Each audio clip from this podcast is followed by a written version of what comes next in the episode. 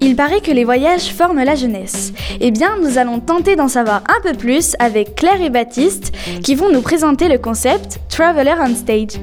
Bonjour Claire, dis-nous, c'est quoi l'idée du Traveler on Stage que l'on peut traduire par les voyageurs ont la parole. Un nom qui sonne plutôt bien car vous êtes sur la web radio Tout Bordeaux dont la promesse est écoutez, vous avez la parole. Bonjour Harmonie, euh, effectivement, Traveler on Stage, on peut le traduire par euh, les voyageurs ont la parole et aussi par euh, les, voyageurs sur, scène, pardon, parce que c'est une série d'événements qu'on organise qui, où on fait intervenir des voyageurs, on les fait partager leurs expériences sur un format qui ressemble à celui euh, des conférences TED. Donc euh, on demande à neuf voyageurs de venir sur scène euh, et de partager leur expérience pendant six minutes.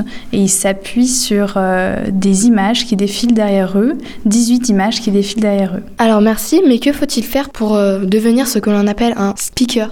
Alors effectivement, un speaker, c'est donc les voyageurs qu'on invite sur scène et en fait tout le monde est le bienvenu pour raconter ces histoires de voyage. L'idée aussi de cet événement, c'est de promouvoir le voyage sous toutes ses formes. Donc ça peut être un, voyage à 20 km euh, de notre lieu d'habitation, comme un voyage du monde en solitaire. Donc en fait, pour être speaker, il faut justement, euh, faut simplement avoir l'envie de, partager l'expérience qu'on a vécue en voyage. Euh, et c'est libre, c'est ouvert à tous et, et à tous ceux qui veulent venir raconter des expériences qu'ils ont vécues, inspirer d'autres et passer un bon moment. Par exemple, je pars vivre un an à l'étranger.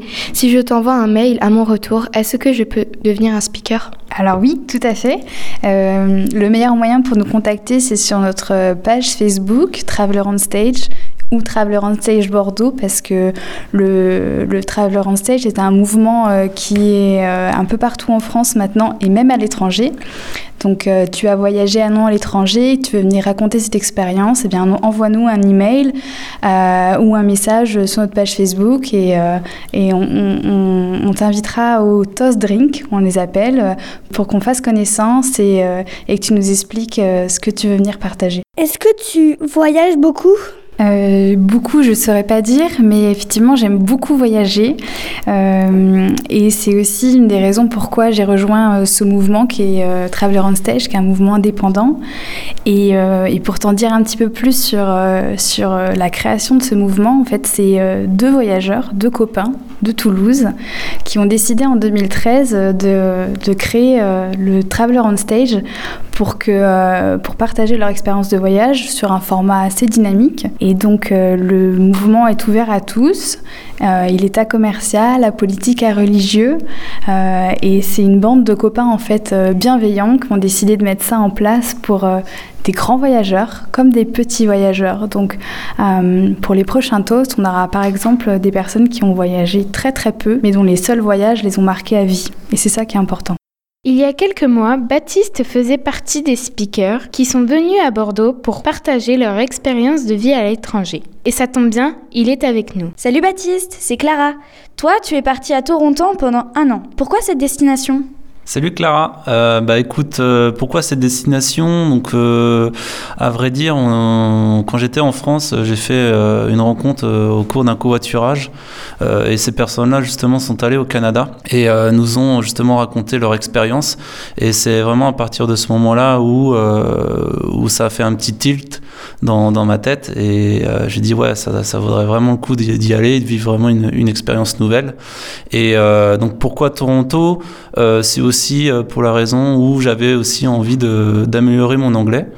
Et c'est la raison pour laquelle euh, j'ai choisi Toronto, parce que c'est un endroit où, euh, c'est un environnement anglophone, contrairement à Montréal où euh, le français est plus la langue officielle. Et en même temps aussi Toronto, parce que je me suis renseigné, c'était une ville très dynamique, où il y avait beaucoup de choses à faire, de, choses d'endroits à, visiter. Et, voilà, c'était vraiment aussi un coup de cœur de loin au départ.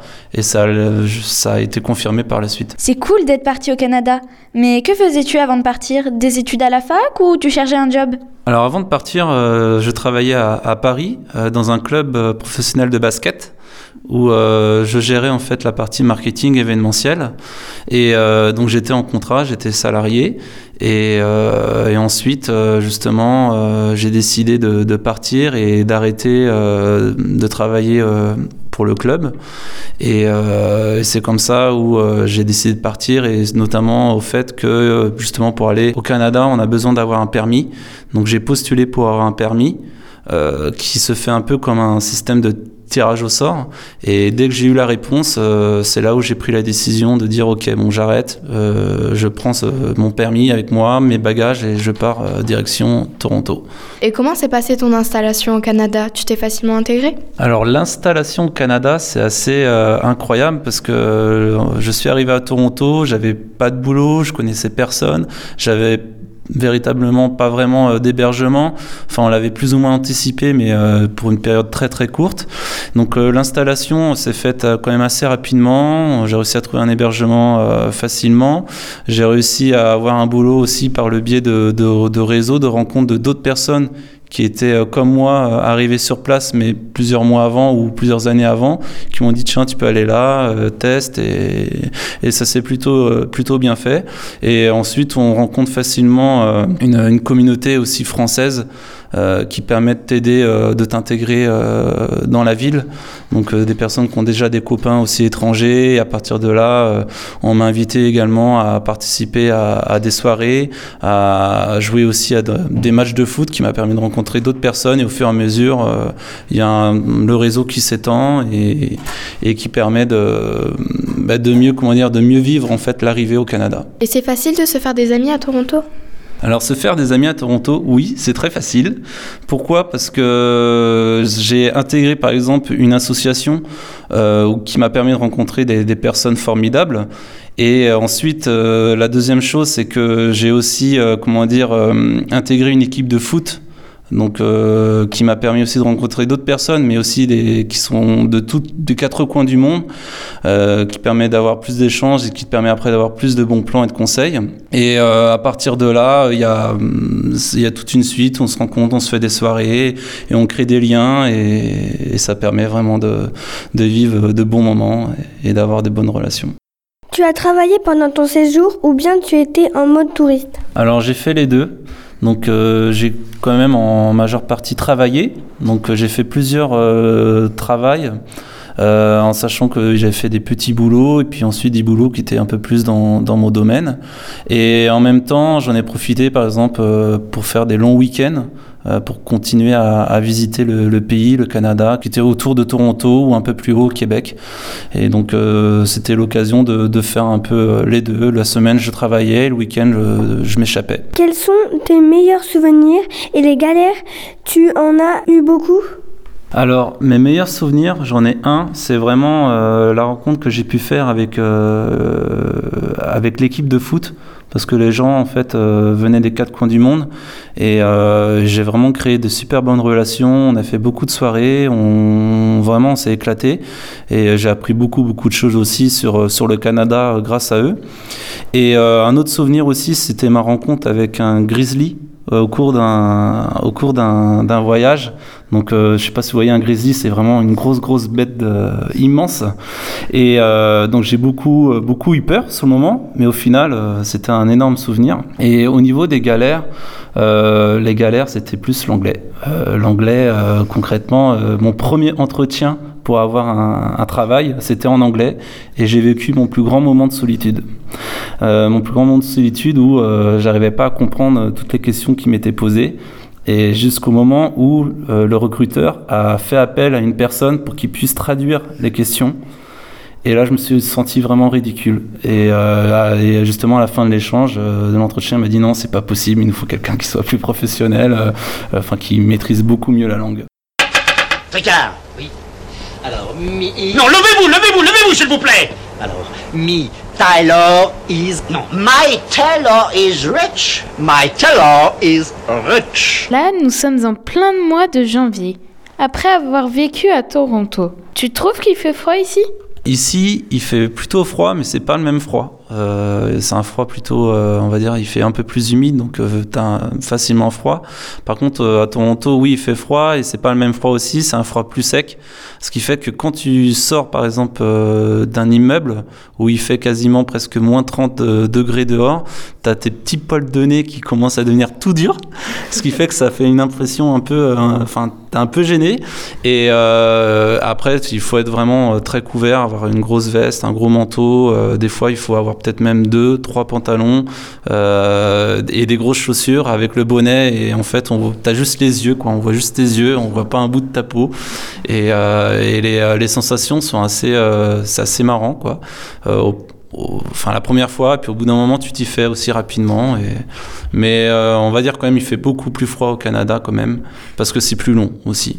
As-tu gardé des habitudes canadiennes? Euh, Alors j'ai gardé une habitude, euh, comment dire? C'est que là-bas, les gens, ils portent aussi beaucoup de casquettes.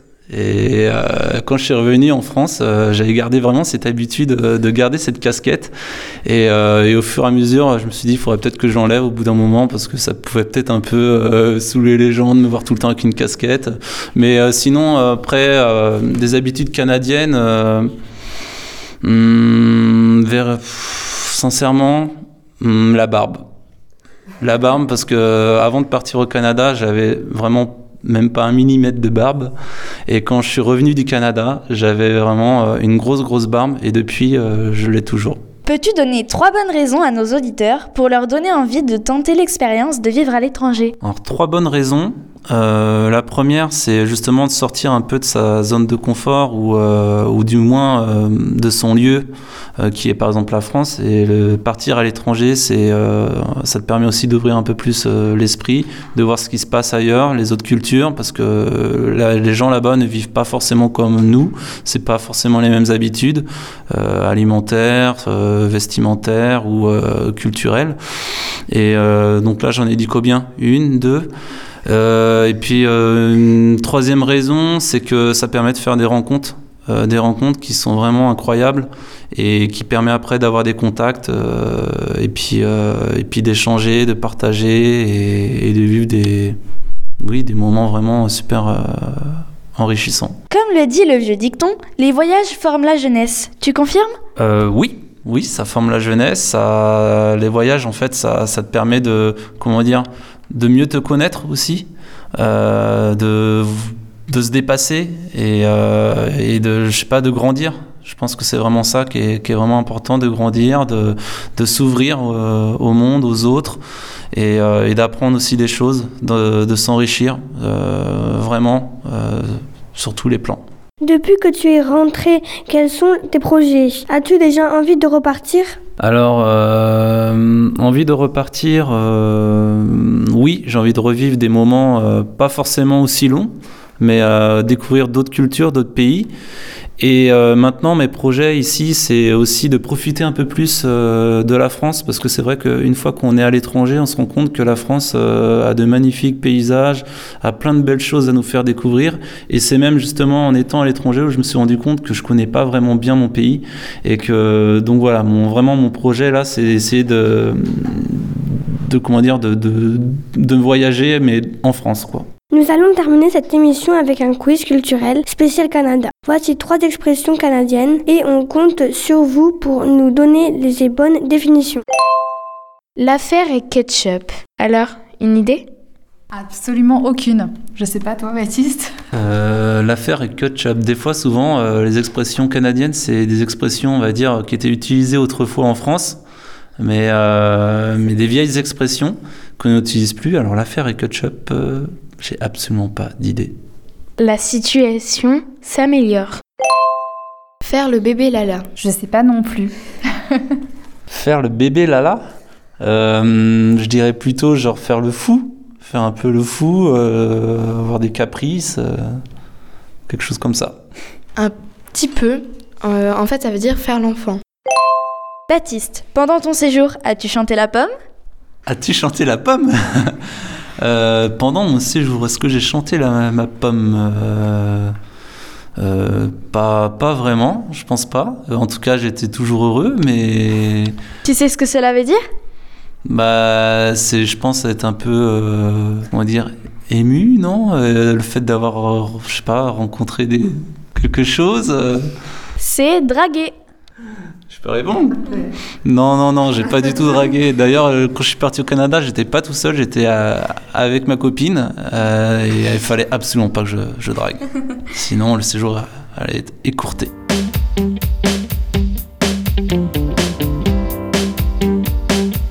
Merci Claire et Baptiste pour vos témoignages. Si vous êtes un bégalanote, voyageur et que vous avez envie de raconter votre expérience à l'étranger, rendez-vous sur bordeaux.traveleronstage.com. Et pour découvrir les récits de speakers girondins, rendez-vous au prochain TOS de Bordeaux qui se déroulera le, le jeudi 9 mars 2017 au bar Les Lectures Aléatoires. On vous attend nombreux pour cette troisième édition. Merci à tous pour votre fidélité. Merci à Laurent pour le montage de cette pépite radio qui va peut-être vous donner envie de faire votre valise pour aller découvrir le monde. Toute l'équipe du Begala Studio vous dit à très bientôt pour une nouvelle émission. Et n'oubliez pas, de Bordeaux à New York, en passant par Londres et Moscou, restez connectés sur Tout Bordeaux, écoutez, vous avez la parole.